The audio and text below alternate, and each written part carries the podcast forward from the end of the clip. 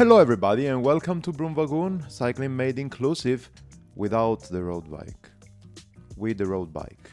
With everything you want, because it's actually cycling made inclusive. How you doing, people? Everything is good here. I just want to shout out, as usual, to Komoot, who supports this podcast and supports my adventures. I found out Sunday, yes, two days ago, Sunday, I found out a super old track that I got the first time that I arrived here in Switzerland three years ago, riding the bike. And I wanted to go to one of the most famous climbs here close to Zurich. I wanted to go to Sattelegg, and uh, I found out that I was making an amazing ride till there, and I still had a track planned and road.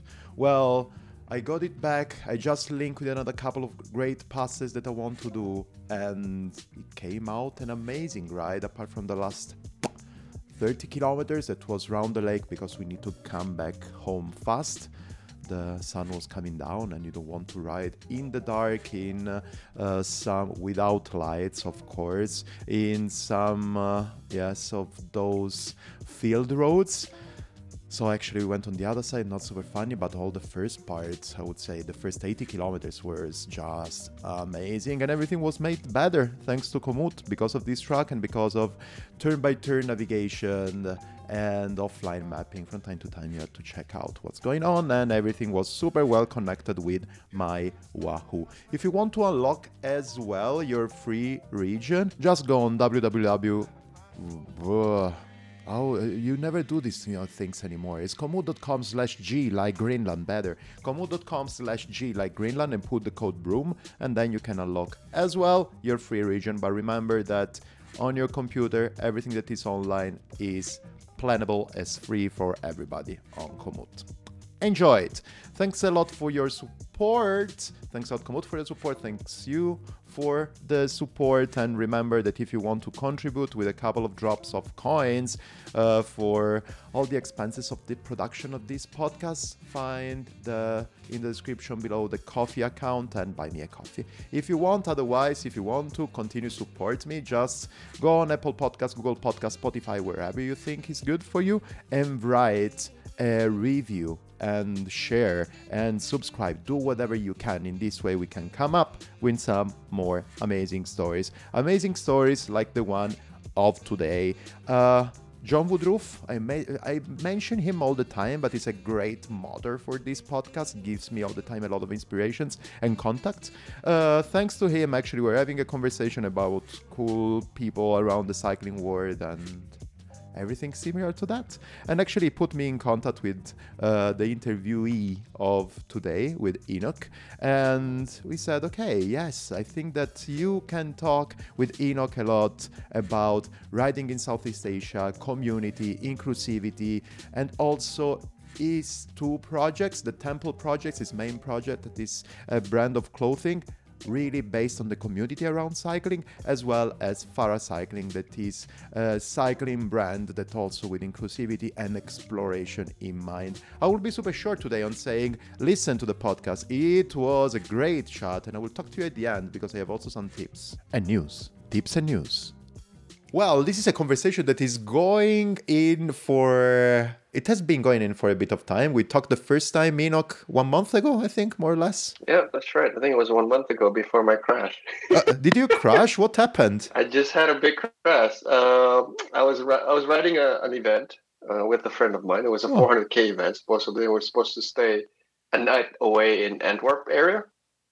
Yeah, that was the first day we were going down. It was 90, already in 95k and yeah, it was so much wind. Uh, we had a bit of a, a, tailwind in the back, so it was nice and you know pretty fast. We were like going like 36, 37, and I was on my car, and a big and a big freaking container passes me on a hundred k road.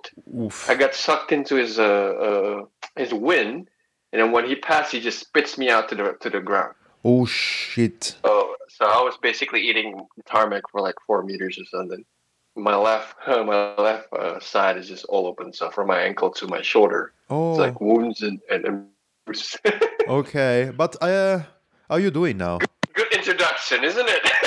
I didn't. Uh, people, I swear, I didn't know about that. How are you doing now? Otherwise, I would have asked you straight away. I didn't know it at all. How are you doing now? I'm doing okay. Uh, all the wounds are closed up. Okay. I have a big bruise on my hip, which is basically purple, and uh, my shoulder is a little bit messed up, but it's getting there. It's getting better. Nothing broken. so Nothing that- broken. good. That's good. Did you ride the bike now? Uh, have you ridden the bike since then, or you are not riding the bike till everything is gonna be back in place? I haven't been able to go on the bike because the shoulder can't take any uh, um, uh, what you call it, vibration movement. Yes, yes, yes, yes, yes. But yeah, I, I'm I'm eager. I'm like super um, hungry to be on the bike again. Yes, yes, yes. You're gonna do it soon. No worries. And uh, you're gonna plan. We're gonna talk about that, but you're gonna plan also some cool events soon, right? So. Yeah, yeah, That's right, perfect. That's right. So this was the best introduction because it was completely spontaneous. I didn't know about that, but probably so we started this conversation with Enoch then one month ago before your crash, and then we decided, okay, let's have a talk because Enoch is a lot. He first of all runs an amazing brand, clothing brand called Temple Project that is pretty active in the cycling world is actually a bridging between Europe and Southeast Asia. So we're going to talk about this cultural part of cycling world. He also collaborates with Fara Cycling as well, another brands another brand with a super fresh let's say a super fresh approach to cycling and that's something that i lo- uh, love. Plus you are pretty experienced in a lot of cycling events and uh, audax and also your cycling life started from one side and now arrived in the it's super interesting. But first of all before myself giving an introduction about you things that i don't want to do i just want to say something that is gonna let you jump from the chair want to ride your bike and leave this conversation straight away. That is gonna be start sorry spelling more than spelling pronouncing your name and surname in the worst way that you ever listened to. And you are enoch wahundi. Wayundi Close enough. wayundi Close tell me tell it to me. Please because it's crazy. I don't know. Uh, you know it's uh, i'm already bad with italian accent. Can you imagine also from foreign for me once? It's crazy. No tell me how is your name and surname man? Uh, called Hanok Wahyudi, wahudi okay and um, it is it is a very uncommon name, even for Indonesian. I mean, like a lot of people just can't pronounce my name, okay especially Starbucks. If I go to Starbucks, forget it. that's a my name, mark. my, I will be called. Uh, if I go to Starbucks, people would just call me Jack. I'll just tell everybody like, "What- "What's your name?" My name is Jack. That's it. Okay. you just save them the confusion, you know. So yeah, I mean, uh, the name itself. That's the long story behind it. I was born without a name for like two weeks. really My my parents didn't really prepare it because they thought that my grandparents would give the name to me. But then my grandparents didn't do it because they thought my parents were going to give that name to me. So then after two weeks, my grandparents came up with a name, uh, Hanok Wahyudi, which which uh, referenced thing from the Bible. Uh, you know, was was one of prophet back in the day. Yes, yes, yes, yes. He got lifted by he got lifted by God. This this is what was the story, or or maybe he got lost in the woods and then gone, died. I don't know, but that was the story. Okay. so that that that that's where my name came from, and um, yeah, I, I've been growing up with the name, with the hard name that nobody pronounce for I don't know, thirty-seven years now. No, because I actually heard already about Enoch as a name, but it's actually spelled in a different way. And I thought that this was actually the Indonesian version of Enoch itself in the Bible. But yeah, it's no Hanok then. Hanok. yeah, yeah, Okay. that's right. Perfect. It is it is the Indonesian version of it. Yeah, that's okay, right. perfect. Yeah, yeah, because um, I've been in Catholic school. So I was raised into a Catholic school, primary school when I was a kid. Now I came out as an atheist, but that's another story. So my life actually started with a super strong Catholic education. So now I'm completely on the opposite side, not completely on the opposite side, but actually believe in something else. I'm an atheist, as I was saying. I don't believe in no. That's another thing. This is nihilism. That's another point. And but I have a super solid, super solid basis on uh, everybody, everything that is related to Bibles and stuff. So everybody that I'm out having a, know, a pizza or a drink or whatever with some friends, if something about religion pops out, they know how to ask. yeah, it happens Okay. all the time. That's why when I saw your name, Enoch, I said, okay, but it's written another way. Probably is another thing in Indonesia. But no, actually, you're confirming me that the root is the same. Yeah, but it's it's it's funny, right? I'm also grew up in in, in, in church church uh, church like community, right? Yes. And uh, and um, my grandparents used to be teachers in China. Yeah. And they had they had, they were teachers and they were Christian. So this is like back in 1930s, 20s, right? And communism came. You know, long story short, they had to run away and ended up in Indonesia. And so, so yeah, and in Indonesia they built up the church and stuff like that. So I'm also growing up with that kind of a, a, a, a what you call it, the religion based Yes. type of family and stuff. And but what's funny, like when I studied a little bit more about about my name, where this and stuff like that, and every uh how would you call this? Every book, you know, they had the Bible, the Christian Bible, the Catholic Bibles, the and the uh, uh, uh, Pentecost Bibles and stuff like that, right? They have different books. What's funny is that like in the Christian, they only talk about like, oh yeah, Enoch lived for like I don't know how many years, and then got lifted by God. Yeah. But then in the, in the Catholic book, Enoch has his own Bible, Yes, yes, yes. right? And I met up with a pastor back when I was in in the United States. He's like, the first time that I met him, what's your name? Oh, my name is Enoch. Oh, did you know Enoch is a false prophet? I'm like, what? oh gosh. like, what? Really? Is that how you? Is that how you're going to approach your your your uh, uh, somebody you just met the first time and saying that my name come from a false prophet? I'm like, what? What? Uh, that's not me. By the way, that's not me. Uh, and I'm not But yeah, involved it in was that. it was a funny story. It was a funny story. So the name was like so it, it's yeah it's I think the whole the whole the whole name and the whole life itself it just makes it super interesting because of that.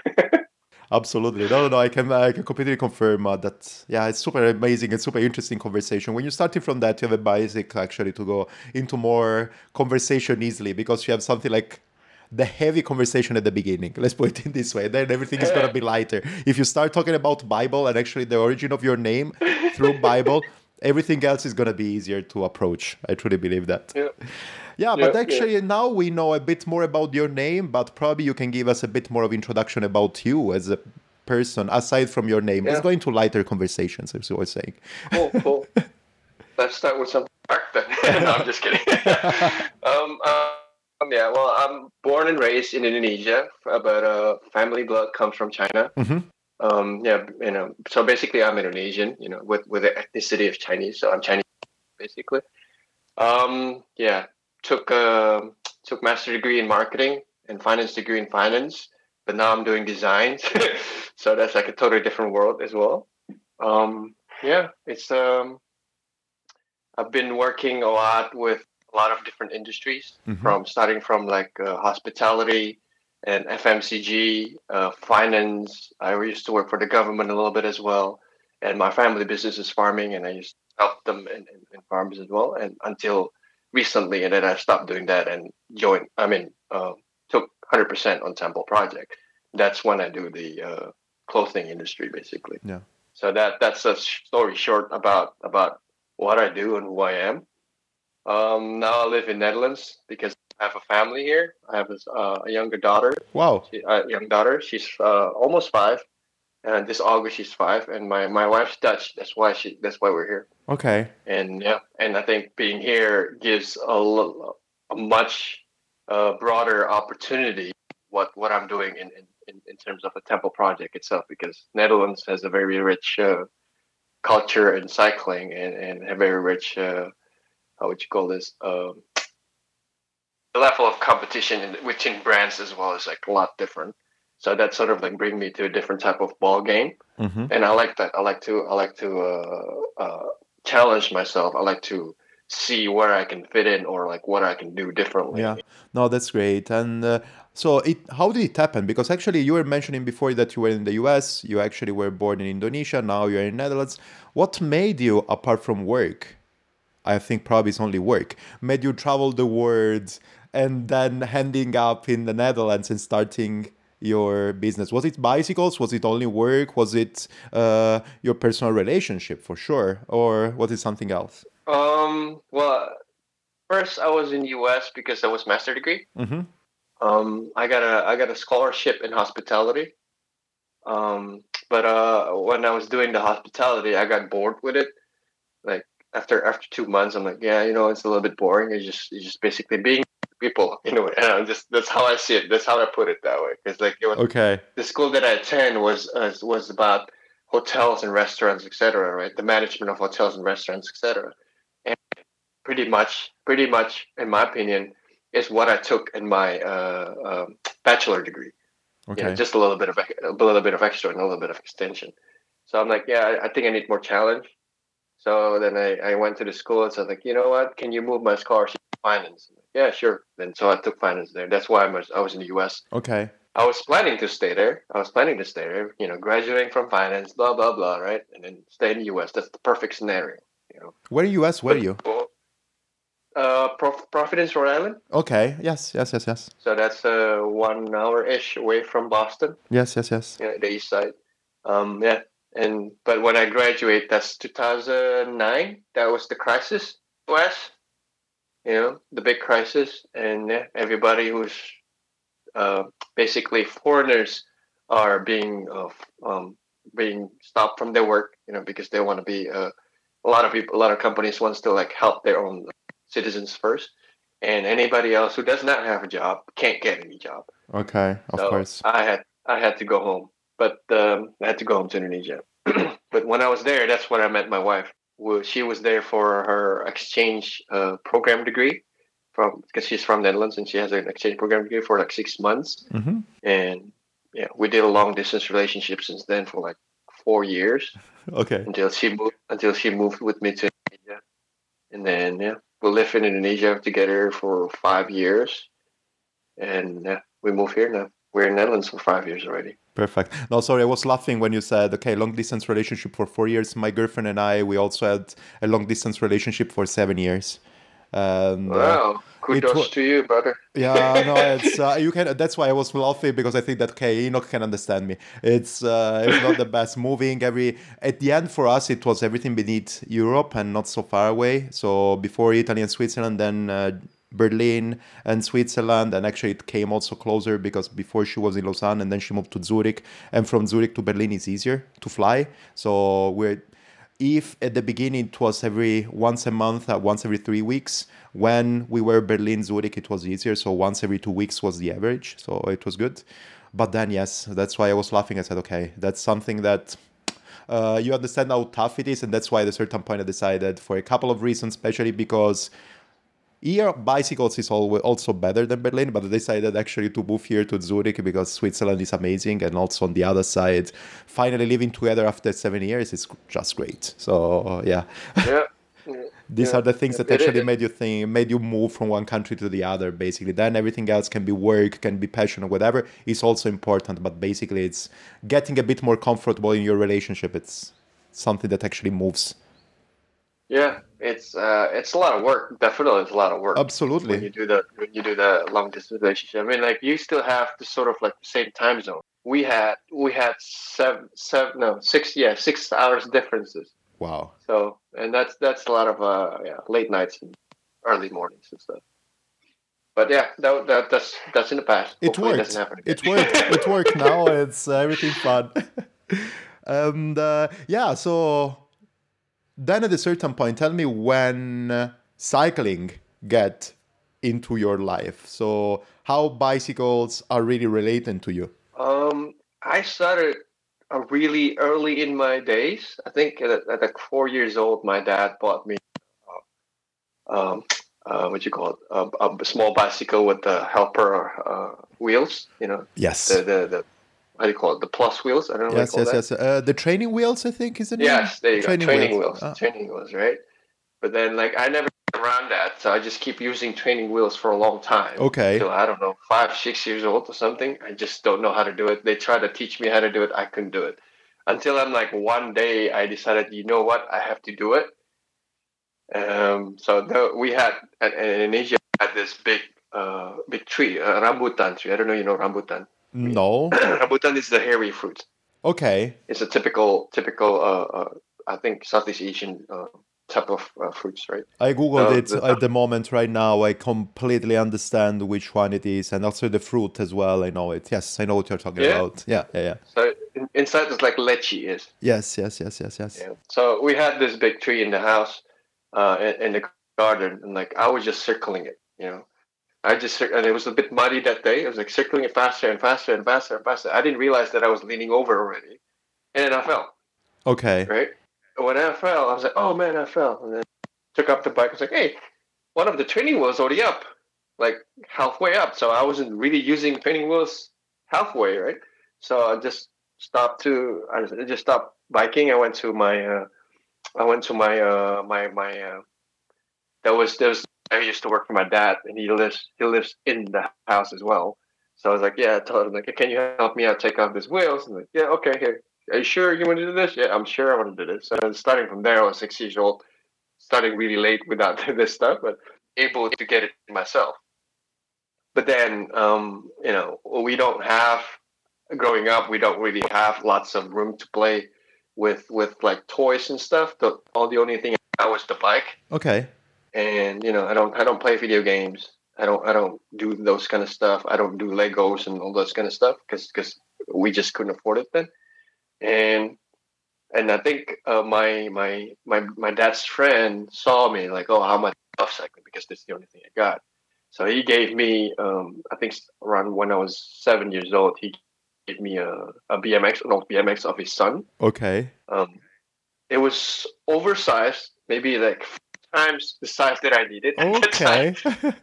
so it was too big for me. It was too heavy, but I was just having a blast with it. Uh, we lived we lived in um, in a suburb area. Mm-hmm. Then was a suburb area, right? Now it becomes a small city by itself. And behind the house, we have a smaller um, smaller village type of of, of uh, uh, scene uh, environment and around it we'll have we had a lot of uh, paddy fields. We have a lot of this, this empty sand dunes and stuff like that. So and the, and the village guys, for the kids, we would just like, oh, let's go to this place, and then you know take our bikes, and then they're trying to find some frogs, things like that, or like you know fly some kites, and so we went around a lot with the bikes in the area. And, okay, and that's that's when I think I fell in love with the freedom of it. The, the, the idea was like, oh man, cycling is so cool. You can go to so many places, do this weird stunts like jump into the dunes and you know fell over on your head and things like that, right? So that's when I fell in love with it. But then I forgot about it. Like when I got into, uh, I think when I started in junior high school, I didn't touch it. Okay, yeah, it happens. Not. Yeah. Junior high school, I don't do anything, and then um, uh, in the high school itself, I definitely don't touch it because uh, that's when I uh, get a scholarship in golf. So I was I was a bit of a I was playing golf a little bit and I got uh, to the junior program, the pro junior program. Okay. And I did that for two years. I hated it, by the way. Oh, okay.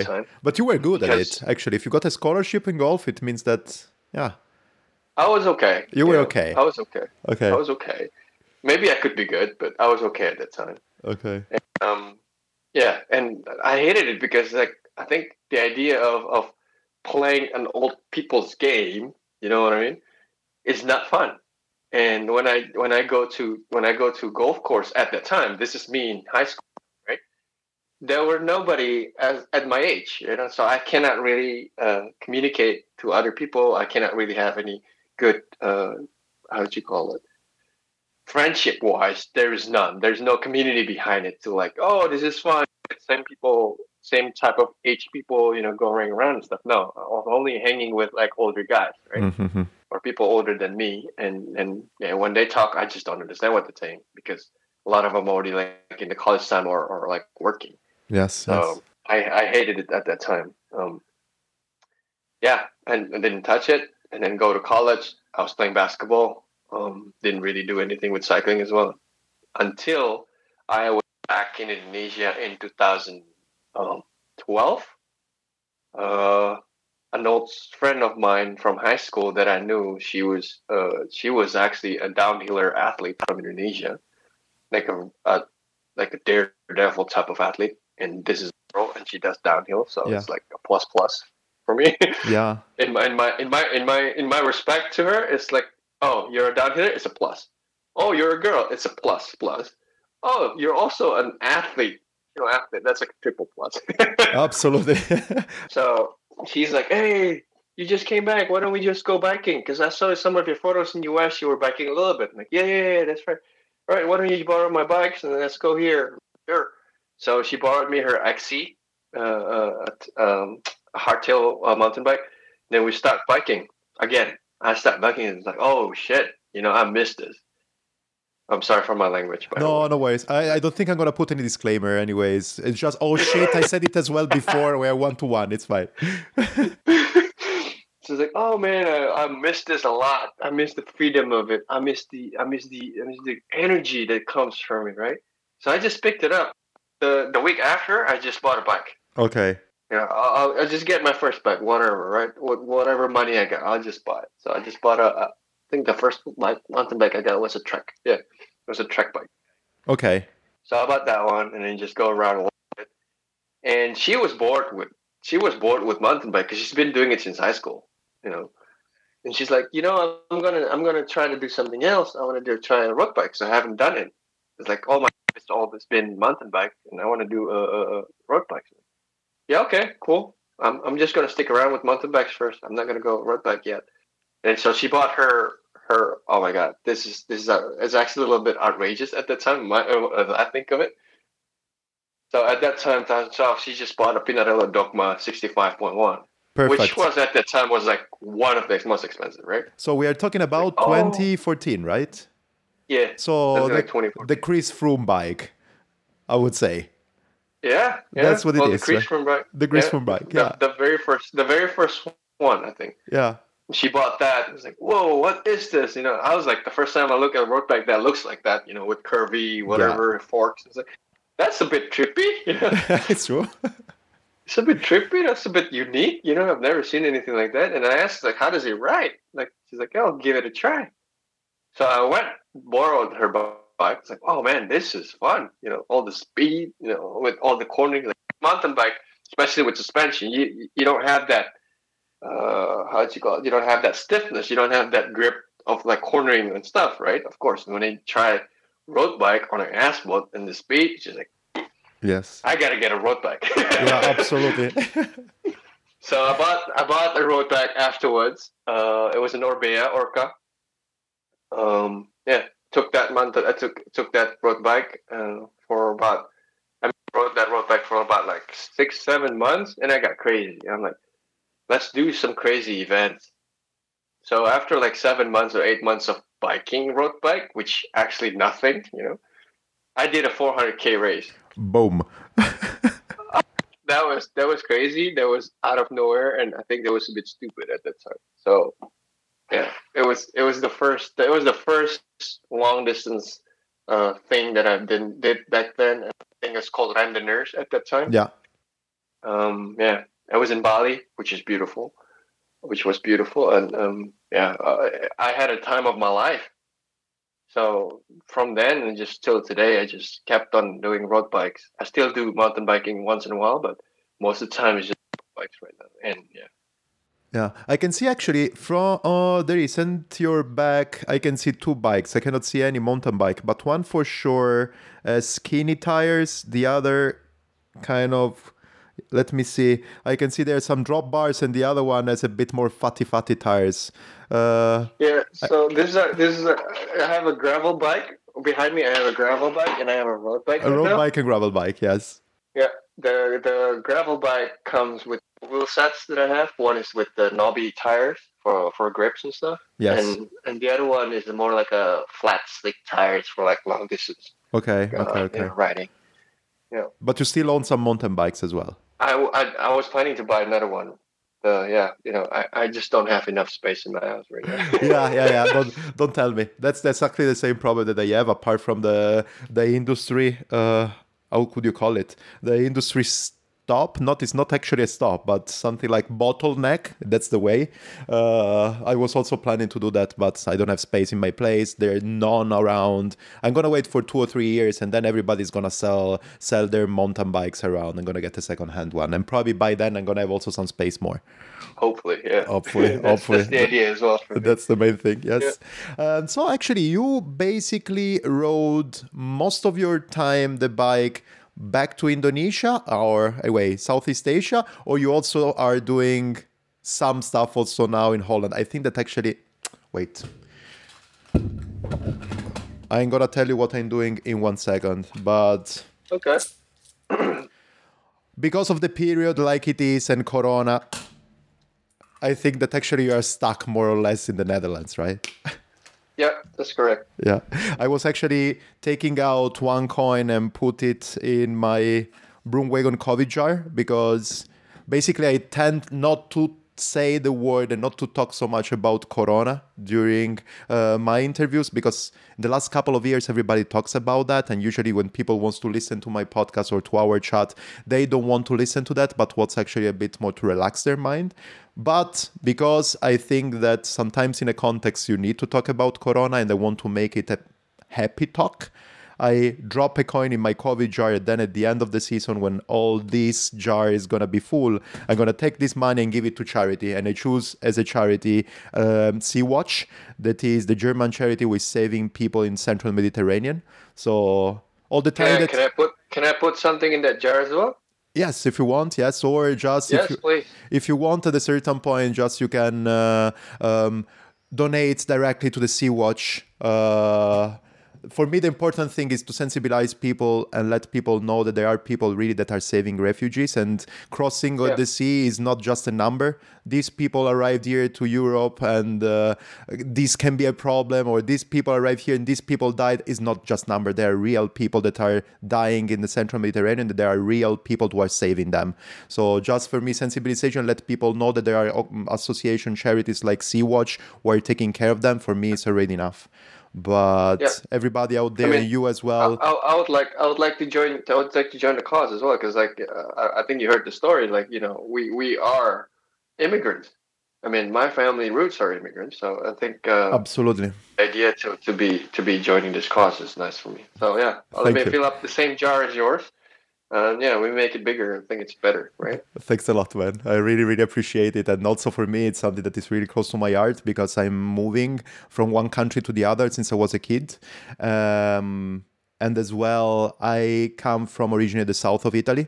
And in the south of Italy, you can see a lot of these realities and stuff. And for us, these numbers are real. And having an eye on this situation is always good for me and keeps myself being attached to the reality instead of only thinking about I would don't want to say only, uh, let's say, crazy or lazy things, but let's say something that is really lazy.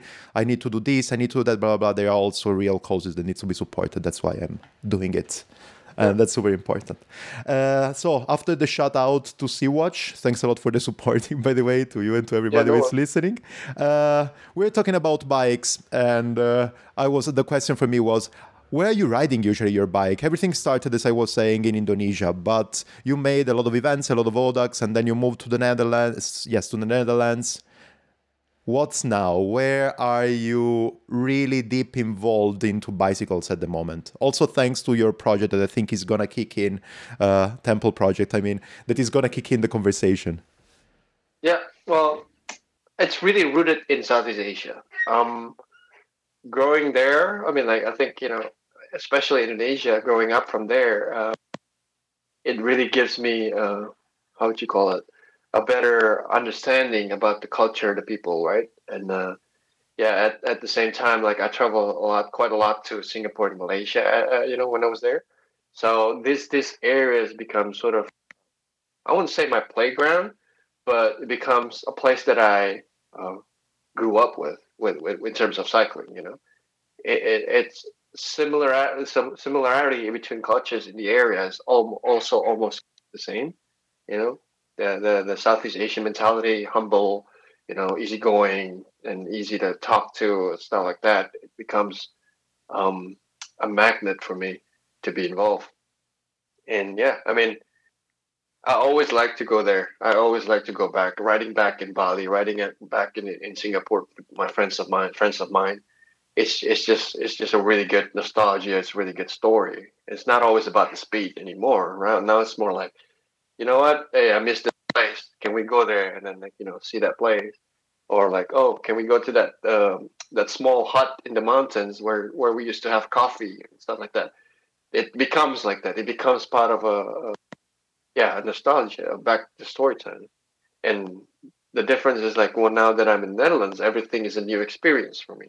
Sort of new experience Yeah. for me. Like going to a different place you'll be like oh what's there? I want to see it. I don't know oh let's go right here. Like oh what's what's the what's the uh, surrounding looks like and stuff like that. And i think you know in, in netherlands there's not much of mountains right? So it's it's um, it's different. It's it's totally different when i was doing indonesia we would go to the mountains Of course. or or at least try to go to the mountains. And yeah, being in Netherlands, everything's just so open, so so full of wind. that will be your climb, basically. yes, yeah. The the Dutch mountains, right? That's how they call the Dutch it. Dutch mountains. Yeah. Yeah. and and yeah. So it's it's it's not a it's not a boring journey. Even though I try to I try to do I try to write as much as possible, but like you know, with the work that I'm doing right now, it actually less and less.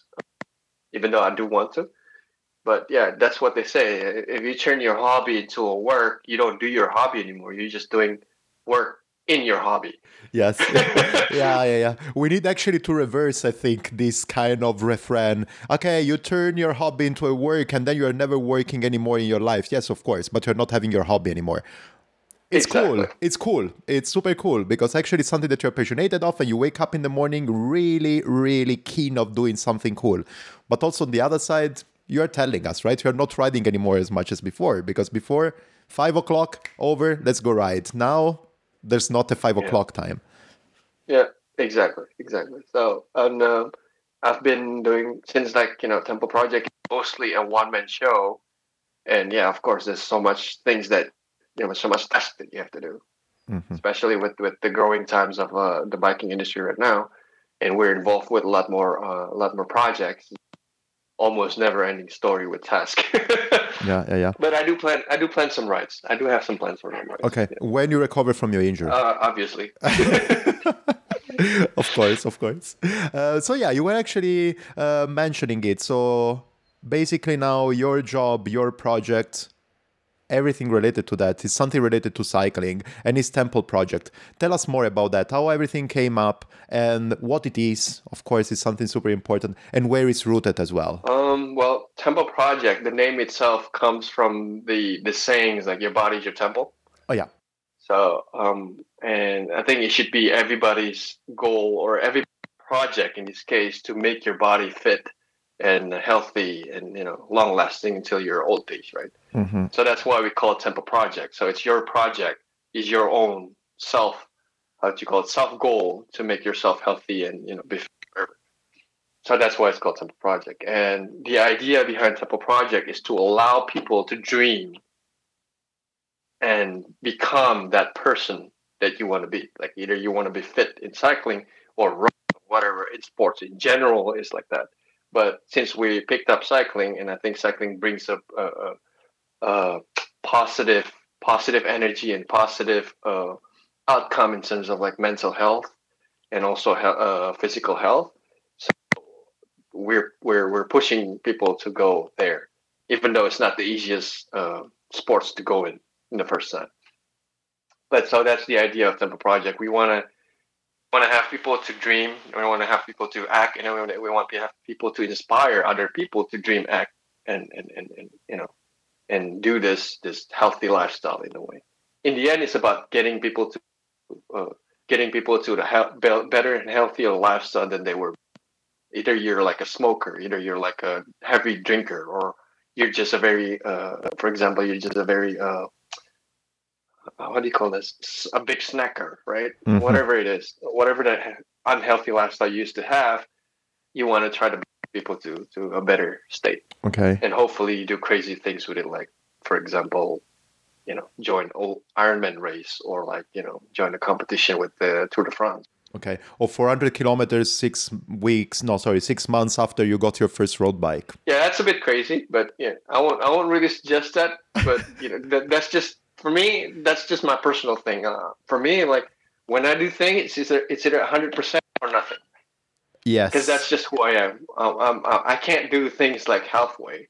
So I'm like, okay, I want to do this. Let's do let's do things that physically, mentally, and and, and timely challenging me, so then I can be 100% committed to it because I know who I am. If I do things halfway, I'll never finish it. Yes. So that's why I think the reasons why I picked those kind of races, races that uh, that I joined it or whatever, it's because that mentality that I have. Okay. Okay. Not necessarily has to work for everybody. That's just why. Yeah, that's something super important that I think is actually, especially for most of the company that I talk with, or most of the people that I talk with, is we will try to give people not only stuff to wear, stuff to use, but actually an inspiration. But you have to make it your own way. If you're making like somebody else, you will never follow up with the message that we are trying to tell you. If you're using your own way, then this is really the thing that would stick with you most of the time, yeah. right? Yep. Yeah. Yeah. So so yeah, what it is then? Temple project. You said that actually is source of inspiration for people to make their body their temple, but concretely. Um, so it's a, a company right now. It's a clothing company. It's okay. a brand. Uh, we produce uh, cycling clothing, triathlon clothing. Oh, hopefully soon also expand it to other uh, types like uh, running and also maybe lifestyle. Mm-hmm. But what we try to bring is value to products. Uh, we try to bring the best quality that we can afford in terms of like our capacity to produce and our capacity to buy this product. Um, and also, we want to pr- pr- provide the people with, with designs that uh, first it's either unique, very unique, or long lasting. And where so when you buy the products, it's something that you really wanted to have. For example, a collection of art by somebody, some artist, or or something that's like, oh yeah, this will look good in addition to the cycling clothing that I have already. So we're not the type of brand who pushes everybody just to buy only our brand. No, we're not. We are type of uh, a brand who's like, you know, if you do like our stuff and you do you do understand the value behind it, like pricing wise, quality wise, and also what we're trying to do behind it, then yeah, you're welcome to buy our product. Okay. Okay. So it's it's we're never gonna be like, yeah, we're the best, we're the best in the market, we're number one because we know we're not.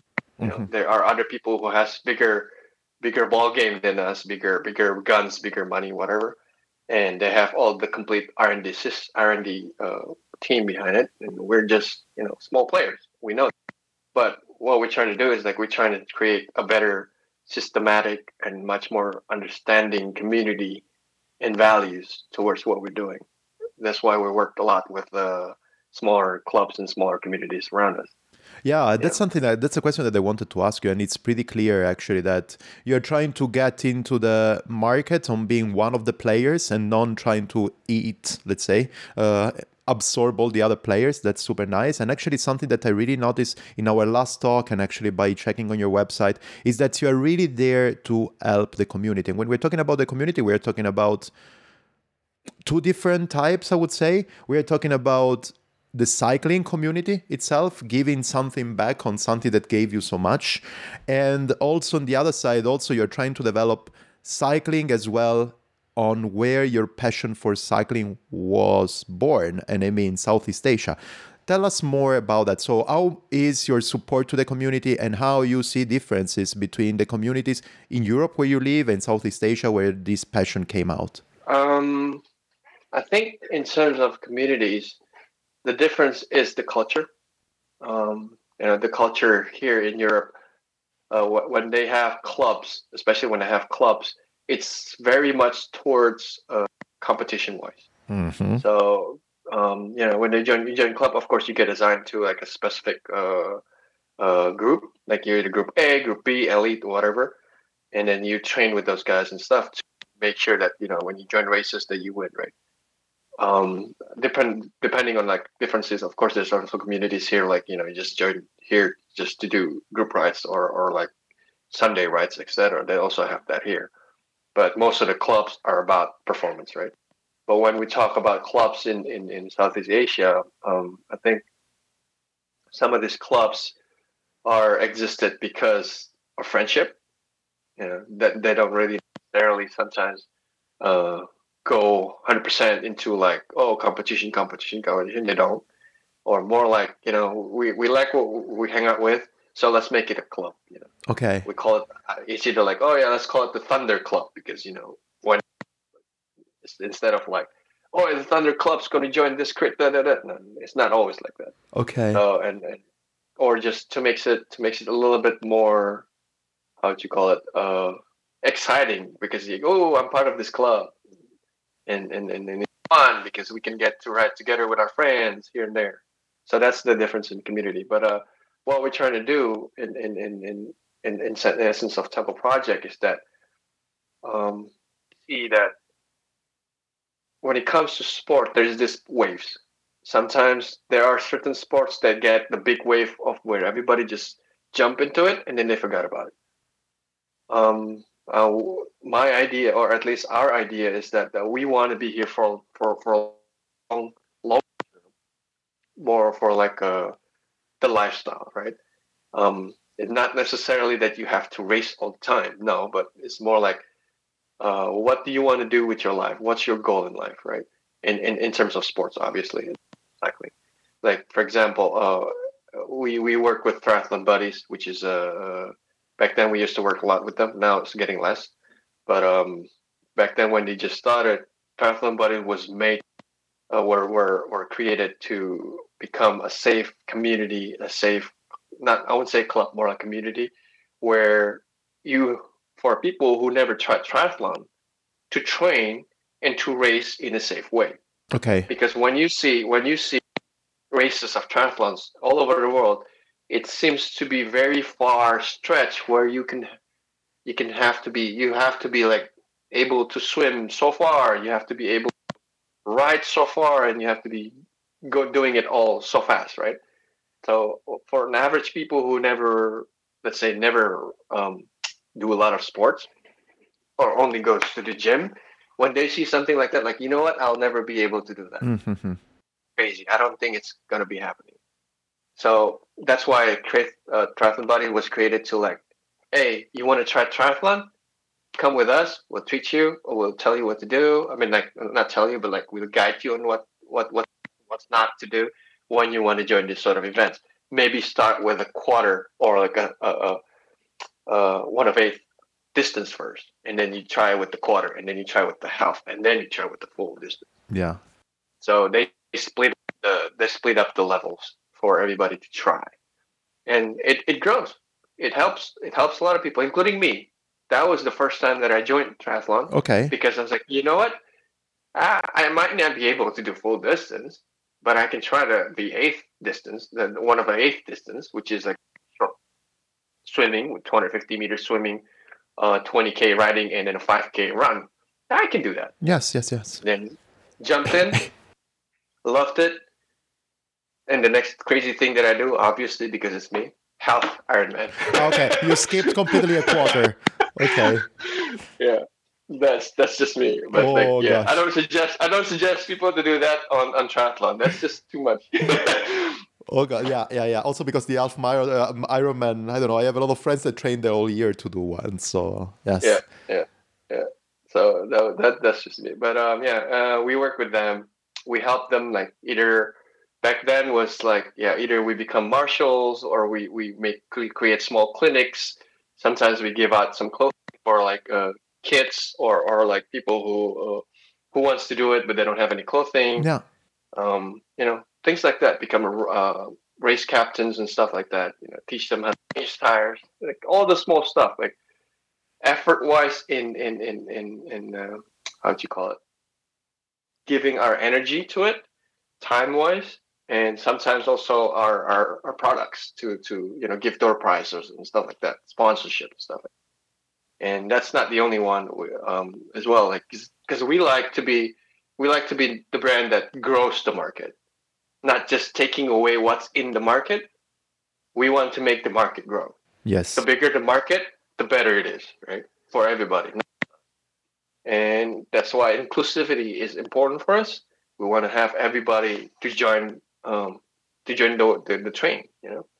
So yeah, that's the reason why we work with triathlon. That's why the reason we work with WCC, which is Women's Cycling Club. That's also in Indonesia. Okay. That's why we work with uh, Race to Share in Singapore. Uh, Race to Share is, is a little bit different as well. Their goal or their their vision is to help um, a lot of uh, uh, in Singapore, especially domestic workers in Singapore, who might not have access to sports or not have the idea of a healthy lifestyle to join this lifestyle. For example, like renting out the a dragon boat to train together, Okay. or or like you know have have a have a, a 5k or 10k jogging and stuff like that, or helping somebody to train for like a 5k race, 10k race, you know, the first time, the very first time. That's that's that's what we like to do. And uh, WCC is the same thing, but their focus is more like promoting cycling to women in Indonesia. Yeah. Um, because yeah, I think you know the culture in Indonesia where women usually just stays inside the house and stuff like that, and not a lot of women wants or the idea of women going out doing sports or crazy sports is might be or could be looked frowned upon. Uh, uh, people are not used to that. So, and WCC was was made or, or was was was created to become that uh, safe space for them. Okay. Yeah, yeah, yeah. Yeah, You were telling me last time, actually, just to add a chip on it, uh, that you're also working together with the Canadian team, right, of Transsexual, also supporting them. yeah. So, Shadow Elite Racing, that's what they call. How is it? Sorry. Uh, Shadow Elite Racing. Shadow. Okay, Shadow Elite Racing. Yeah. Yeah, Shadow Race Racing. You can check their website to see that what their costs and, and what they're doing. It's actually a non-profit uh, race team Okay. in in Canada. Uh, their website is, I think, called the Shadow PC. Let me see. Let me Google it as well. Whilst we are here, we are doing the work. Um, yeah, it's called the Shadow.cc. The Shadow.cc. Shadow Racing. Yeah. Yes, I think it's this one. Okay. Yeah. So they they they just want to support women in all in all its areas. Uh, I'm saying it, it could be it could be it could be a transgender, right? Okay. It could be a, a woman, uh, uh, any in any form, in any age, right? And they want to support them to to join um, big races, criterium races, UCIs, whatever. Um, oh, so then equality is is their motto. Like they want to bring equality into cycling because I think cycling is very um, a manly world Okay. very very manly driven right and there's not much of support given out to women and especially especially if you if you're a transgender and and um, um and and I think it's it's very important to to show support to this this cause because yeah back again that's part our part of our uh, brand brand core you know inclusivity Yeah. and and and sport is not limited is not limited to just one gender or one uh, specific group, and and I, to me that's just wrong if it that way. And yeah, I mean, who who's going to tell you what to do, right? You can't bike because you're a woman, no, or you can't bike because you're too young, Yeah. or you can't join the ride because your bike is not 10k worth. That's that's just wrong. That's what that's how I see it. That's why we want to push this in, inclusivity to, towards everybody. Yeah. Yeah, I absolutely see the point, and actually, I can tell you that for me, inclusivity was really the basic for me of this podcast, especially because I actually found. Correct me if I'm wrong. Probably I'm going into a place that is a bit difficult and complex, but I found actually that into the cycling world, especially in a period where it was not so popular, companies and marketing divided it into branches or tribes, how they like to call that before, that is already wrong as it is, but they divide it in different segments in order to increase more visibility of some niches as well as sales and stuff. So if you are a road cyclist, you cannot be a mountain biker. If you have um, if you have something like a flat bar uh, flat bar bicycle, you cannot join road bikes with road bar groups. If you do this, you can do that, and then there are the rules. Remember that you can do fixed gear only without brakes and blah and blah and blah, and that's something that I never liked. And of course, putting everybody together, all these tribes together, because cycling is cycling and cycling is about have fun. It's something that is really important, especially when we are going into the field that you were talking before. So, who tells you that you are too old, you cannot start cycling? No, you are a woman, not you cannot come over. Only men can. Uh, afford physically some sports. And only if you train 12 hours a week then you can do it. That's for me it's completely wrong. That's why i believe that actually our approach is absolutely on the same side growing together with the community a solid community a community that includes everybody because the more the better. Yeah. I mean i mean don't don't don't get me wrong. I mean it also depends on the context right? Yeah. Uh, of course when you join a race of a road bike you, of course you can't go with a mountain bike of course, yeah. That's that's just a common rule because you know you you don't have the quite equipment for it.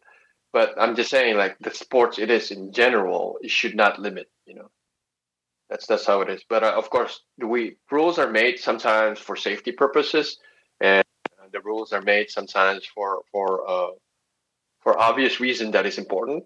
But I see it that a lot of times are made for something that is outrageous you know, like if, if you're like for example, if you're uh, if they have a road category D races, right? For example, and it is uh, and it is what it is. D is a D, right? And basically, it's a beginner's class, right? And yeah, if you if you're a beginner's class, you want to join D, and they try to like say like, oh yeah, you can't join this because you're a woman. Like, why? It's a D. It's open for everybody. Yes. And you don't. It's not like but why can't men and women join together to raise? You know, yeah, and just see it that way. No, I completely see the point, and actually, yes, I was referring basically to basically for also because I will never have competition in my mind, but I was referring basically to the community itself. Yeah. So, yeah, but for sure, when races and in my time when I was doing uh, fixed gear racing or whatever, I can completely see the point that you cannot ride with I don't know aero bars into a bunch yeah. of people with no brakes. That's yeah. completely right. But actually, yeah, the inclusivity point, I think it's really, really close to let's say it's close to it between each other it's really close to the point of view because yes cycling the sport is made to be out there to be for everybody without putting yeah. sometimes rule that rules that are just silly. And i loved as well the point that you were mentioning before that is um, we are supporting the community not to take out from the community but to let all of us grow together. And that's a great point. Yeah because like when when the community grows, when the sport grows, you can live from it. If you just keep taking it out from your from from from whatever it is that the market is offering, and you never actually give back, at the end of the day, you don't have enough. Well, I call it this way: you don't have enough cake for everybody. Yes, yes. But yes. if you keep, but if you keep adding ingredients to the cake, you keep adding stuff to the cake, the cake gets bigger, right? Mm-hmm. And everybody can get a piece of the cake. Yeah, yeah, yeah. And also, I love the support that you are giving. So you were saying you are just providing, for example, prices or uh, part something like kits or apparel for people that wants to join it don't have the possibility. Or as you were saying, support family workers. And that's another thing. Really get people to know that if they want, they can do it, and we are supporting them with what we can. Right? Yeah. Yeah. Yeah. That's right. That's right. Yes, that's yeah. perfect yeah no that's uh that's super great. And how things are developing together. So how this approach that you are using uh th- this approach that you have actually because i think it's in it's really in your bones how actually is developing together with the with the brand? Is everything growing organically and nicely? And uh, can you see a bright future? You can see more people actually coming over and asking more questions and getting interested on uh, what temple means for them um, I mean, obviously, we didn't take the shorter road, right? I mean, oh, absolutely. The, this is the the, the the the the the road that we took is is just a lot, lot harder than what it is. But yeah, it's it's been growing quite well. Um, our market grows, uh, so people asking about our products, and they they can see the difference between the products that we have in 2014 till today. That there is a significant growth in quality, significant uh, uh growth in designs and also the way we work with people the way we are with with the stores the way we are with the community the way we are with the artists that we work with. Um, we just trying to make this whole thing becomes more professional you know? I mean in the capacity of a one-man person with with several uh, well not i wouldn't say become one-man person anymore but with a small team that we have it's very limited that way we can do. And we just try our hand trying to put our hands on everything that we can do obviously but but it's it's sometimes not enough to to to the uh, to the eyes of a perfectionist of who we are in, in, in terms of human or humans in general, right? So I think the, the goal is the goal is to be to be comfortable on who we are and what we can do and not try to like be somebody else because that's not that's not the case you know you have to be the you have to be in able to in characteristics on who we are. And yeah it's it's been going quite well. A lot of uh, interesting people like yeah for example you. You know you're interested in it and obviously that's why we're doing this interview right? Yes absolutely. And um and other people outside who's actually uh, never heard about temple project and found out that temple project actually comes from southeast asia makes it even better you know. It's like what? Why are you in europe? Why you're why you're launching a southeast brand in europe? That doesn't make any sense a lot of times it's just like european brands goes to asia or or cheap cheap i wouldn't say bad but like you know cheaper products coming out from from China or or or, or you know places like this who might not value to the game is just giving out trash. I'm not saying that they can't do it or they cannot do it. That's a different discussion. I'm just saying that a lot of times it's just like when you things you buy on the Baba account, it's uh it's trash and yeah. it's a copy of someone's work. And when you're buying someone's work on a copy rate, you're not respecting your fellow mates. You're not respecting your other human being trying to do their work.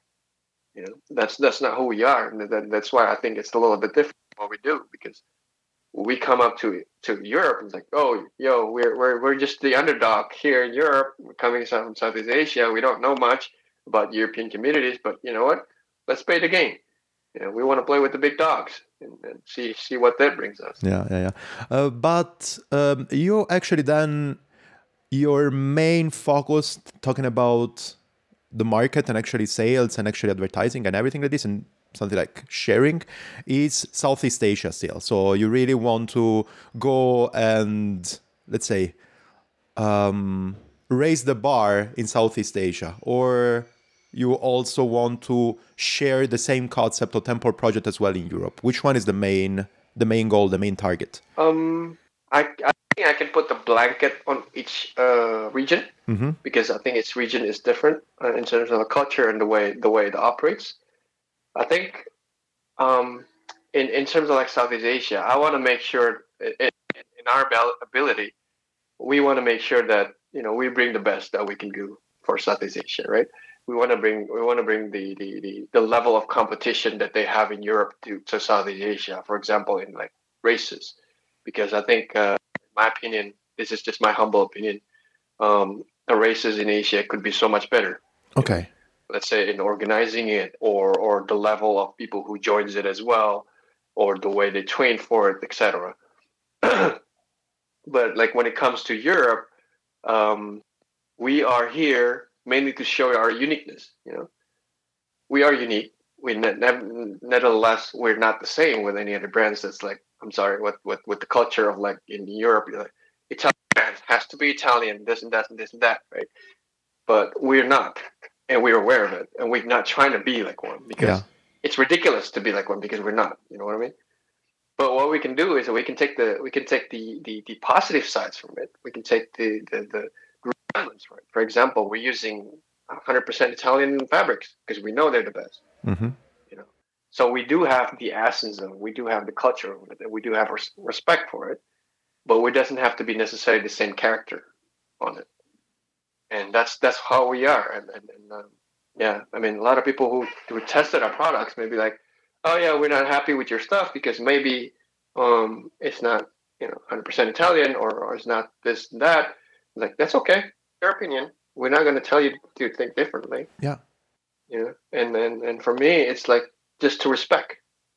You just respect us. That's good enough for me. Like give me a, give us a good feedback why you don't like a product, for example oh yeah, we don't like your products because you know maybe the legs are too short, or things like that. Oh yeah, we don't like your products because this and that and this. Then we can improve. Absolutely. You know, but if you never, if, if people never actually, because like this is a very close conversation. It's not like by reviews online, obviously. Yeah, yeah, yeah. And and and and I like I like to treat I like to treat people with respect. You know, so when let's say we give out, for example, our socks to people, and they're like, some people don't don't give out any reviews on either online or, or personally. They're just like quiet. How is it? Oh, it's good. Okay. Right? but I like the type of people who's critical. It's like when I give them, or for example, when we support them with something, like they tell us, like, "Oh, yo, this is really bad, man. Okay. You got to change this, this, and that," or like, "Oh, yo, this is really, really good. You got to promote it." Things like that. Then we can learn from it because, like, in the end of the day, uh, I see Temple Project as a brand that has to keep on learning Absolutely. you know we we don't want to be stagnant we don't want to be just like uh, at the end of the day it's oh like it's just another 50 year old company that does the same thing 50 years ago 50 years old ago you know and we want to be like oh for example later when people going to mars for example and people start making sports clothing for mars environment we want to be Absolutely. Yeah. Things like that things crazy things like that that's how my brain works anyway yeah, yeah. yeah. No, it makes a lot of sense. Makes a lot of sense. Let's go back because actually you mentioned that briefly, and I want to touch base one second about that. You were talking about racing or events in Southeast Asia that can be improved and stuff. I don't want to talk about the improvement stuff because I think that you have really close conversation to them. But I want you to tell us what your uh, events or experience in Southeast Asia with uh, riding with riding the bike look like, so that actually you can give us some inspiration, maybe to get over there once COVID situation is gonna be off. To go to Southeast Asia, you were mentioning Indonesia, you were mentioning Singapore, you were mentioning Malaysia. To go there, ride the bike. Tell us two or three, or maybe one or two anecdotes about your riding the bike in that amazing place of the world. um the first thing you're going to notice is the temperature Humidity as well, right? humidity and temperature. You are looking at the 32 37 degrees Celsius in midday. oh gosh. So so if you're not used to like I mean the summer here they could be like what 30 or 31 sometimes in the heat waves, right? Uh, but the heat waves here, of course, is it's it's hot. It's very gruesome, but it it when you're there and you're like in 37 and then you're like in humidity, everything just sticks on you. You're like sweating like a sweating like a elephant, right now. You're just basically swimming in your own sweat in a way. Okay, So it's a bit gross, but got- I know what you mean. but that's just just the reality. Like that's why a lot of people go uh, right in the, early in the morning. They start like four or five o'clock in the morning, and it ends at uh, like around nine. okay. That's what people, a lot of people do. And uh, of course, there are some crazy ones like riding it the whole day. You know, like if you're joining events, of course you'll ride the whole day. But most of the local rides they start early in the morning, and then it ends in the morning Okay. to avoid that temperature. So that's the first thing you got to notice when you're there. And like Singapore, in Singapore, they always start around 4:30 at p.m. 5 a.m. and then it stops around 8 to 9, and then they all go to offices during the, during weekdays, and then the weekends, uh, the weekend they start. Some of them still start early in the in the morning, and then they ended up around 10 or 11 Okay. because like usually usually weekends are like the long ride long ride type of uh, uh, riding right? It's the same thing in indonesia the same. Malaysia it's about the same. Um, that's the thing. Um, i think the second thing that you're going to notice is that uh, the traffic and the road condition are totally different. Um, it's not like europe where everybody sort of know what a cycling culture is you know like everybody knows at least have tried or one of their family members are doing it in road cycling, whatever. And we're talking about roads because that's the one that goes through the road, obviously. Um, in in Asia, a lot of people don't understand it. So when they have to share their road with a bunch of other cyclists, they just don't know what to do. Okay. It could be like you could be like really, really next to a truck or or, or next to a, a, public transportation or a motorcycle. You are fighting your space with them in a way. More or less, it's like how you see the the the the, the fixed guys in New York, in a way. Makes sense. Okay. More or less, it's like that. But then I think New York is a little bit crazier because uh, how would you call it? The drivers are just a lot more aggressive. You know, in, in I think in Southeast Asia there's a little bit more uh, one one stage lower than that. Okay. Okay. Still. One stage lower than that. But the difference is that the awareness is not there. Okay. So they don't know that you are there. So drivers, I can understand, they actually don't consider you being there. Yeah, I mean, it explains why I've been I've hit I've got hit it in my whole life seven times with the cars and motorcycles, Wow. and that all happens that that all happens in in oh gosh. Okay.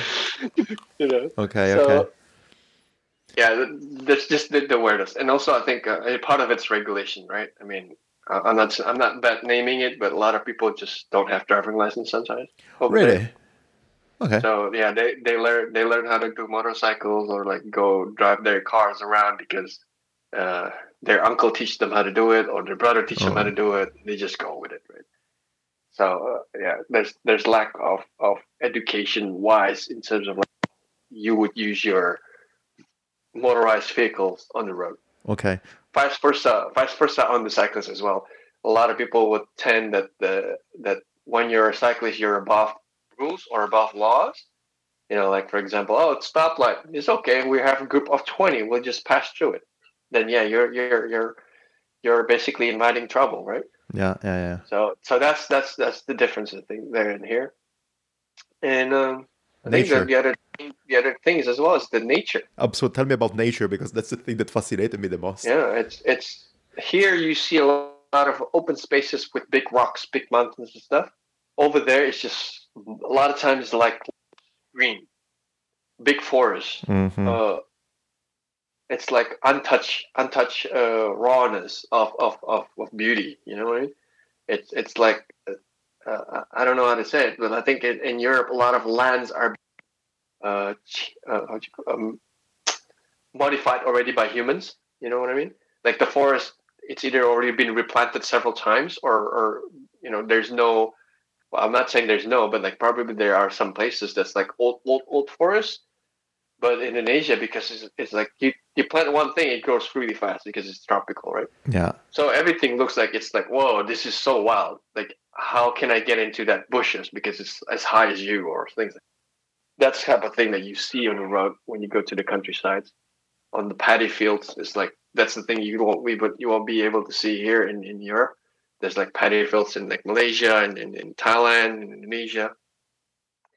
And the climbs are just also different um, big mountains there, and usually, I mean, back in the days when I think when they built the roads, they don't really use a lot of these uh, engineering information. So some of the roads are just basically straight up. There's no going left and right, and even cars are having troubles to do it. so you'll find all this raw climbs that nobody goes to because it's super hard to do, like 32%, 30, that you know and yeah some of them are like uh, some of these country areas they have really bad roads like loose gravel not loose gravel like loose asphalt like it's broken because of rain things like that or not maintained well. So that it just gives you a better uh what you call it experience a def- different experience not better but different experience like things that you probably hard to find here in netherlands. That's great. That's like great. when they say oh yeah it's let's do gravel in in like let's do gravel in Netherlands." I'm not saying it's bad or anything. It's a gravel in Netherlands. Indonesia means, "Oh, let's go let's go to places where they don't have roads yet." Okay. That's basically what it is. okay. You know, Yeah. and then we have plenty. We have plenty of them. Yeah. Yeah, yeah, yeah. Um, I just want to ask you the last two things. I will probably start with this one, and then we will end up actually with your uh, relationship also with Fara, that is another great company. But I will start with another question. And the other question is you talked to us about this amazing and completely different from Europe landscape that riding in Southeast Asia is. Can you describe to me in two minutes, and then probably we're going to put in the description below also the track of it, your favorite ride, I call it backyard ride, that you usually do when you are back to Indonesia? Do you have any interesting route that you do all the time and makes you feel back home? Yeah. Um, I live I live outside Jakarta, when I was there, and uh, it's called BSD. That's the name of the city. But usually, every now and then, we would go to this um, this area called the uh, Sentul, which is another city, and they have they have a small mountain there, and that small mountain is where usually back in the days. That's where I usually train to like uh, you know go climbing and whatever. It's like about eight percent average, eight to nine percent average, and total uh, total height of that small mountain is about six hundred meters. Okay. So you can do it like over and over, you know. And yeah, every time I go home, I try to go there, and, and it's just it's just a it's like a nostalgia to me. Like uh, oh, back in the days, I do that a lot, you know. That's that's cool, and now there's a lot more doing that doing that route because it's pretty close to Jakarta. Okay. Um, and that's one of them. And it's it's pretty much how would you call it? A small road with only two lanes, and now it's too crowded. I think, in my opinion. But back then was so nice. You know, you go early up there in like six o'clock in the morning. You go up into the mountains, and then you're seven o'clock and already at the top. And go down and do it again two or three times, and that's it. You're done. You're spent. And that was that was beautiful. Wow. temperature was good. No, there's not a lot of cyclists. There's not a lot of uh, motorists going up that hill, and they have this small um, small hut at the top where they sell coconut water. Oh wow. Yeah, that's like yeah, it's heaven. You know, you do that three times and then you stop, have coconut water, eat some bananas, and they have this local uh, um, instant noodle called Indomie. I don't know if you have that over there. Never. No. You haven't you haven't tried it? You gotta try it. This is Okay. like one of the best the best instant noodle in the world, they say. Okay. So- okay. I'm not promoting, but it won't hurt if they give me some shares. Oh, perfect, perfect. Oh, something like uh, five years furniture of that. So oh yeah, why not? getting it a couple of di- times a day. but yeah, you stop there and then you have this instant noodle in the middle of a bit of a chilly morning. Oh man, that's the best. That's the best. Nothing beats nothing beats that. You know, drinking coconut water and stuff. So that's one of the things that I like to do. Um, second one is Bali. I love running in Bali. People there are so nice, and then and then coastlines are like you know running in the coastline is just phenomenal. And like Bali, I don't. I think some maybe a lot of our listeners, your listeners, have been to Bali. You know, you go to Bali, everything is just so chill you can just stop anywhere and then get your beer, get your coconut water, get your food anywhere. And, and, and it's almost a 24 hour island. So you can still right in the middle of the night and just stop in the local, we call it warung, which is like a small stall of food. Yeah, You just go to the local warung and eat 2 a.m., 3 a.m., that's great. you know, which, which I think does not happen in Europe. Yeah. You can't find that in Europe at all. I mean, if, if you want to do um, all nighter in Europe, you have to prepare it beforehand for your night snacks and your night food because you can't just stop like that, you know. And that's that's I think the difference is over there. Bali is just oh, it's just phenomenal. I, I love Bali. I think um, I would call it my second home, even though I don't have a house there. Okay. but I go there so much. And um, the third one that I like uh, is is the um, I've been playing a lot a lot now lately to Yogyakarta, which is the art the art center. Wait, they call it the art center of Indonesia because a lot of artists lives lives and work there. And Yogyakarta is is where the Borobudur is. I don't know, if you know Borobudur. No. Borobudur is the the, the uh, uh, one of the seven wonders in the world. Okay, I need to check it out. Probably, yeah. Yeah. I ever seen it? Yeah. It's basically uh, we call it the chandis. Chandis is like the small castles, Okay. and it was built like back back in the days during the kingdom times. Um, so they have Borobudur, they have Prambanan, and then those two are considered the, one of the seven wonders of the world. I think. Um, yeah, going there and just see those those those magnificent structures from back in the days. You know, it's, it's something different, and I like I like doing that. And the food, the food, man, Southeast Asian food. Oh my god. That's the perfect combination. And as you were saying before, you can get food everywhere. Everything is so fresh, so good. And uh, people are so friendly. I was having a conversation in another one of these interviews that is going to come later. Um, and they were telling me, yes, we were in this market, we were in Indonesia. I think it was Indonesia or Vietnam. And then you stop close by and you buy your food. And then they were taking their camping stoves and whatever and start cooking. And everybody wants to help to add their uh, spices or their food. Well, everybody is so friendly. And it's really something like food and cooking food is such a glue that keeps everybody together and everybody wants to be Yeah. involved. That that's just amazing. Yeah, yeah. It's it's Yeah. uh, I don't know how to say it. It's it's the uh, I think the culture is about intimacy. Yeah. You know? Yeah. Socializing and intimacy is just it's just. I mean, it could be it could be uh, inconvenient. I mean, not inconvenient, uncomfortable for some people who's not used to it. But like when you're used to those kind of stuff, it's just like warm. You know, it's Yeah. a warm culture. Yeah, I completely see the point. And as you were saying, yes, it can be uncomfortable, especially if you're coming from a society that is more cold or, let's say, not so intimate uh, between each other. But then I think that you get used super soon and you start liking it super soon because it's so cool to have people that are so close to you, welcoming, friendly, smiley all the time. It's just amazing. Yeah, yeah, yep. I want to ask you the last thing. Hopefully, we're gonna make in time. And we were talking last time, and actually, this was the first connection that we got together. Then we started talking about everything else. It's it happens always like this.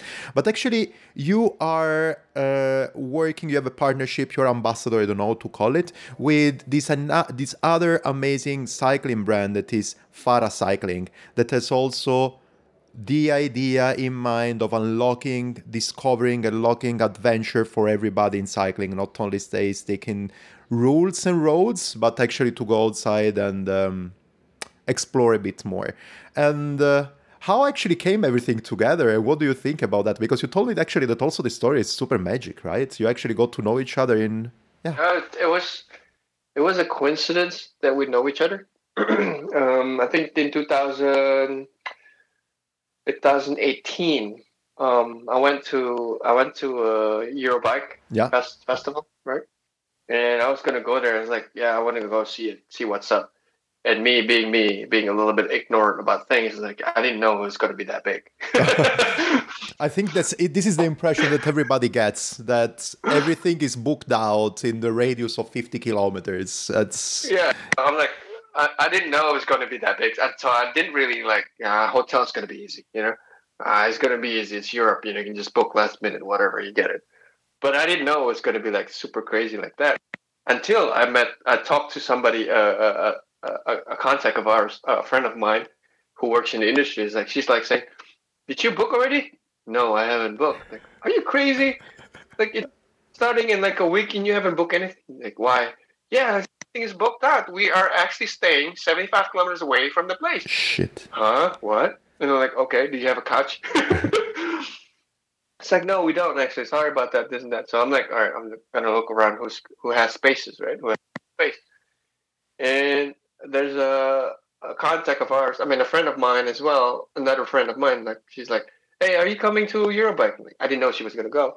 It's like, oh yeah, I'm going. I'm like, oh, where are you staying? I don't know yet. I don't have a space. Oh, well, you just stay with us. I'm like, hmm? okay. Where? This hotel.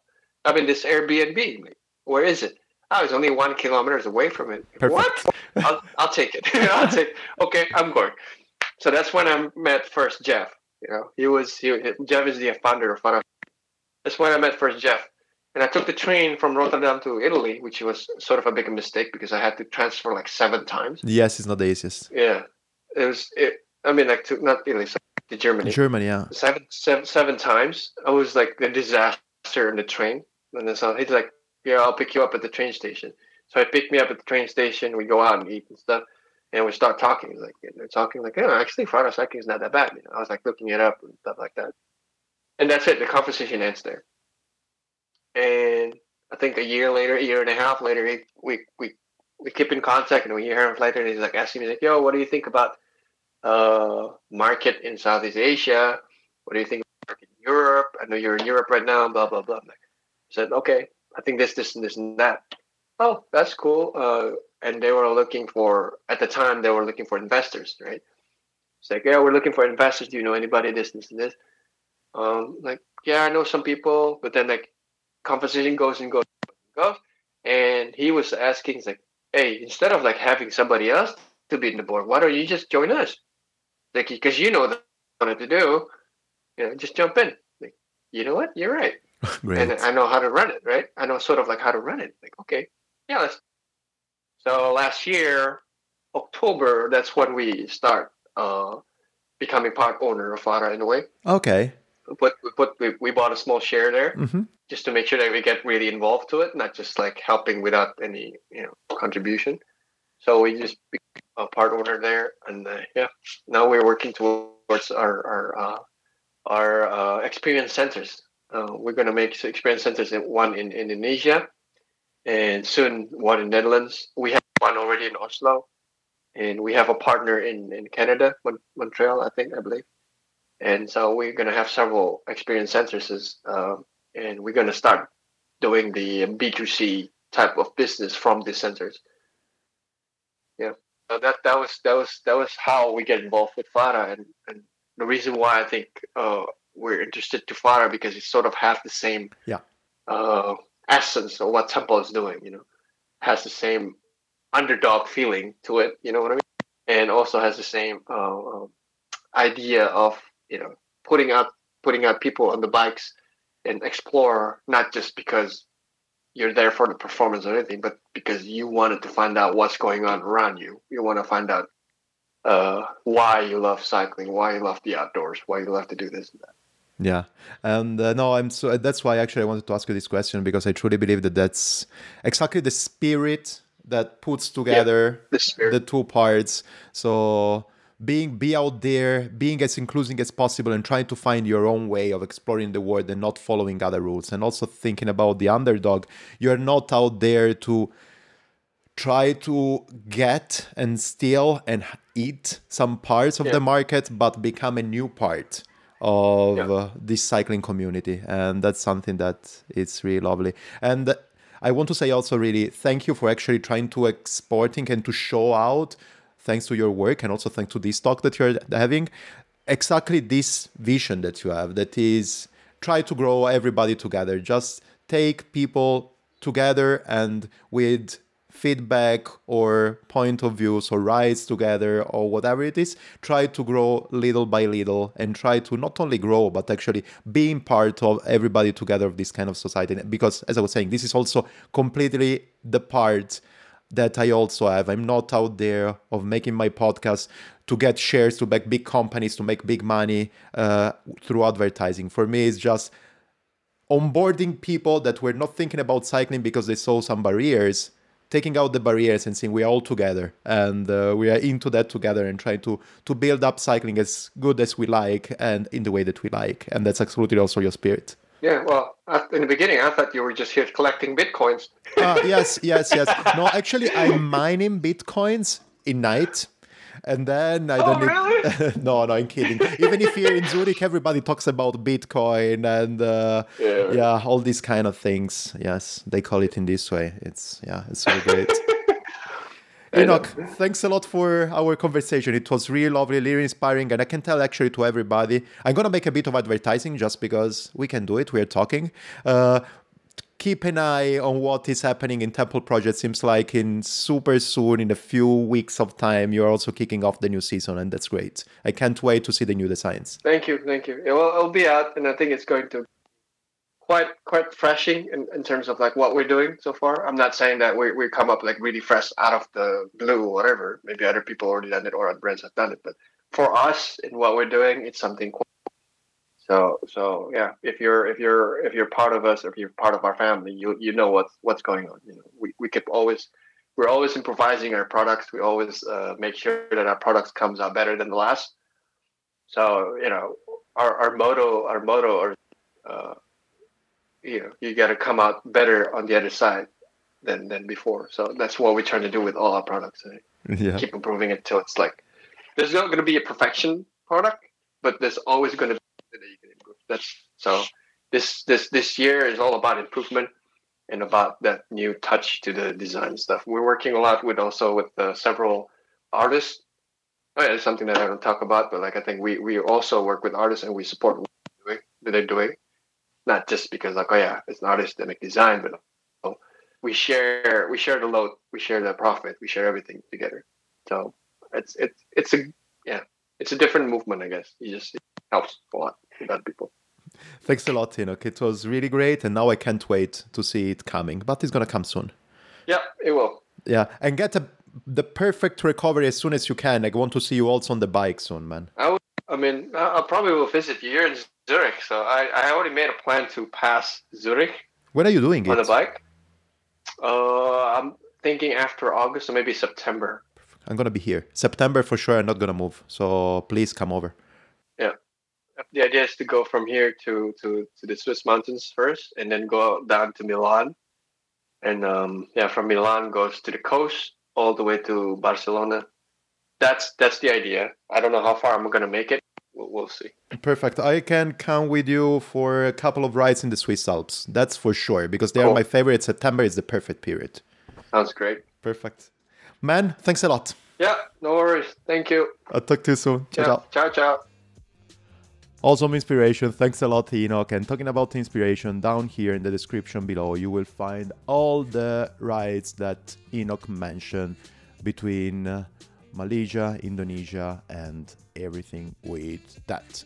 There you will find the link to the collection, the backyard rides that is gonna continue improve as much as I can because I want to give everybody an inspiration. If you're traveling around, you will find uh, the places where you can ride, really suggested by the Broomwagon guests, or just exploring a bit more, giving you the push of going out there in your backyard and explore as much as you can. We're talking about tips, right? Let's start from here. Uh, Komoot is a huge, powerful tool for let you explore, but from time to time you need a bit more of inspiration. And on that, I would love actually talking about inspiration to quote the words of Gabi you remember I talked with Gabi some weeks ago uh, on uh, together with Elle. We were talking about planning on mountain bikes. Well, uh, Gabi Thompson is the global Komoot community manager, and she says something like, "I like to follow the local Komoot pioneers and experts, so I can see what rides they've done locally and replan some of their routes, maybe by selecting a replan route and start a start and change a starting point or an ending point. It's super easy. You just go on Komoot, komoot.com."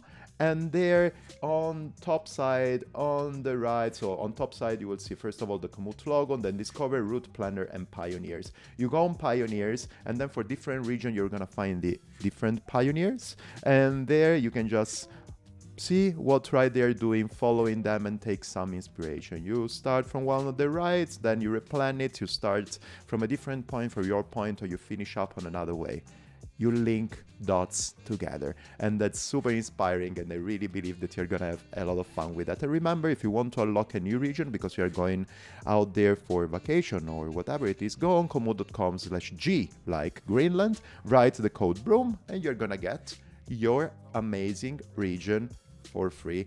You would just and it's not just get some amazing features and you know what i'm talking about turn by turn navigation offline mapping and everything like this. After tips comes news. Do you want to know the news now or you want to wait until nah let's go now i already started. So from next week on the normal live the normal programming how do you say that? The normal planning of the broom podcast is gonna take a little break because i'm working on a mini series you're gonna know more next monday I'm working on a mini series about traveling the world with a bike with a couple of persons that are just amazing. So keep your ears peeled because something new is coming and this gonna last for the full month of June. Then after that I believe that there's gonna be a bit of a little of a pause and then I'm gonna come back. I don't know if I'm gonna call it season one, five, season six, season one, not for sure because it was four years ago, but season four, season five, or something. I don't know. I cannot keep up with all the season thing. I believe that until we have stories, we have to talk. And because I have a lot of stories, I'm gonna talk. And if you want to support this talk, down in the description below, we are gonna find the coffee link where you can buy me a coffee and support the production costs. Remember as well that you can rate, subscribe, and do whatever you want on Apple Podcasts, Google Podcasts, uh, Spotify, whatever, Spreaker, uh, whatever, and have fun with me in the future and support me on uh, climbing a bit more the charts of the podcasts, outdoor podcasts. I would say yes, of the outdoors, and and nothing else. Talk to you soon.